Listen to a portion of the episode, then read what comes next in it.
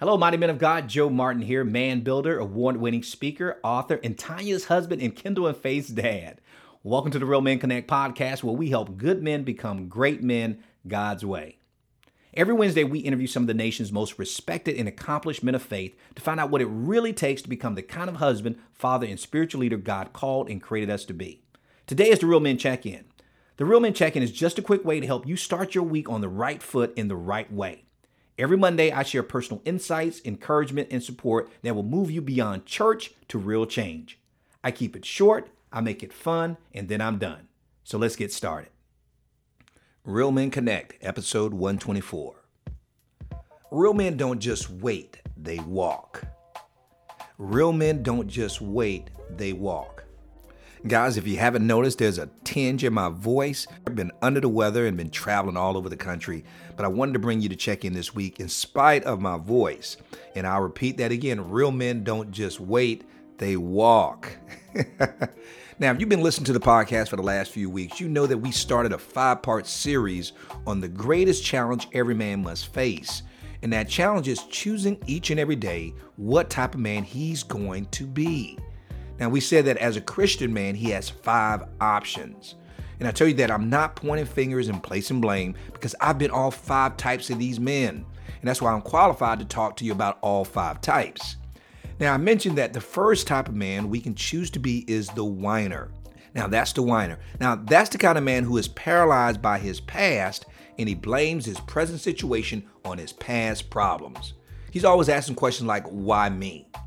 Then we said that the second type of man we can choose to be is the one I call the worrier. That's the worrier. This is the man who struggles and refuses to move forward because he's fearful of his future. Now, he doesn't ask why, he's always asking, what if? Now, to find out more about these first two types, go back and listen to episodes 120 and 122. I promise you, it will be worth it. So this week, even with my bad voice, we're going to focus on the third type of man, and I call him the waiter. That's the waiter. Now, unlike the whiner, he's not paralyzed by his past, but unlike the worrier, he's not fearful of his future. No, the waiter is stuck in the present. And he's missing his breakthrough because he's waiting for God to rescue him so he can sit back and reap the rewards. The waiter wants God to do something and change his situation, but he's not willing to do anything to change his habits. He's just waiting on the Lord to deliver him and rescue him and save him. Now, does that sound familiar?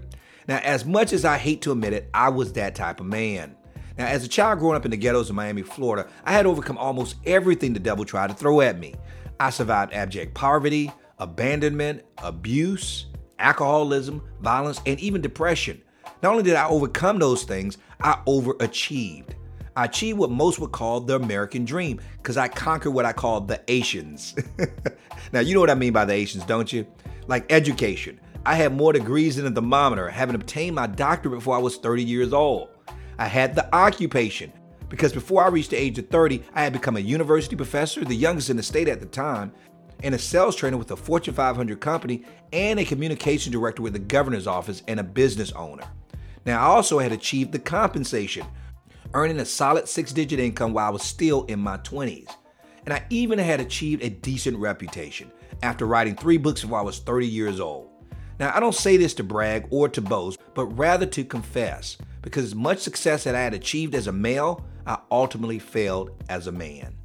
Because not only did I become a slave to success, I also became a slave to pornography, adultery, and reckless living that ultimately cost me a 16 year marriage, my integrity, my character, and almost my life. And while I was stuck in that present reality, I wanted and I waited on the Lord to deliver and rescue me from the pit and hole I had dug for myself. Now I cried out, God, why won't you just rescue me? I'm waiting on you. Deliver me from pornography. But you know what God's response was? Sure, Joe, after you get into recovery first.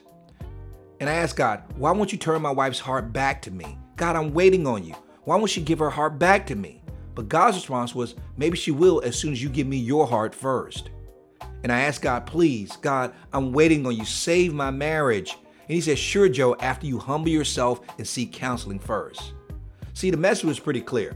God didn't want me to use waiting on him as an excuse for doing nothing. Now, throughout the Bible, God makes a lot of promises to his people, but he also required them to take action while they waited. For instance, Moses still had to walk through the Red Sea. Joshua and the Israelites still had to fight for the land. David still had to show up for the battle, and Jesus still had to go to the cross. God expects us to do something while we wait. Now, the question is, what does God want us to do while we're waiting? Well, I believe God wants us to serve others while we wait. I think He wants us to sow a seed into others while we wait. Maybe strengthen and support others while we wait. And I know He wants us to walk with others while we wait. He says in Isaiah chapter 40, 31, Those who wait upon me shall renew their strength. They will mount up with wings like eagles. They will, now check this out, run and not grow weary. And they will, check it out again, they will walk and not faint. Now, did you catch that? Waiting is not inactivity, and it shouldn't be an excuse we use to settle for mediocrity. James 2:20 says, "Faith without works is dead." But I also think faith without works is also dumb and foolish. Now, in James 1:22 he says, "Don't just be hearers of the word, and so deceiving yourself, be doers of the word." Now, can it get any more plain than that? See, remember, real men don't just wait on the Lord, they walk while they wait. So that's the Real Men check in for this week. I hope that it blessed you in spite of my voice. and if you found it helpful, please share this episode with other men who you may be mentoring or discipling. And make sure you check out our regular weekly interviews on Wednesdays. And to make sure you don't miss an episode, please visit our website at realmenconnect.com and join our growing community of real men. We also have a couple of free gifts waiting just for you. Real Men Connect is a listener supported podcast, and we're now the number one radio podcast on iTunes for Christian men. Now, if this podcast has blessed you in any way and you'd like to help us continue to bless and transform the lives of even more husbands, fathers, sons, and leaders, please prayerfully consider financially supporting this ministry. Just go to realmenconnect.com and click on the donate button. And may God bless your faithful giving. Thank you guys so much for listening because without you, there would be no Real Men Connect. So keep downloading, keep subscribing, and of course, keep reviewing and sharing us with the world. So until next time, I'm Joe Martin with RealMenConnect.com, reminding you that we are males by birth, but we are men by choice. So each and every day, choose to be the man God called and created you to be, because a male is a terrible thing to waste. So until next time, stay strong, stay blessed, and as always, stay in his grip. Thank you for listening to the Real Men Connect podcast with Dr. Joe Martin. Real Men Connect isn't just a podcast, it's a mission, ministry, and movement to help good men become the great men God called and created us to be. And the best is yet to come. So if you enjoyed this episode, go ahead and leave us a review in iTunes. It really helps us to build the podcast and to reach, teach, and impact more men, all for the glory of God. And make sure you check out realmenconnect.com to get our free tools and resources to help you go from good man to great man God's way. Again, that's realmenconnect.com.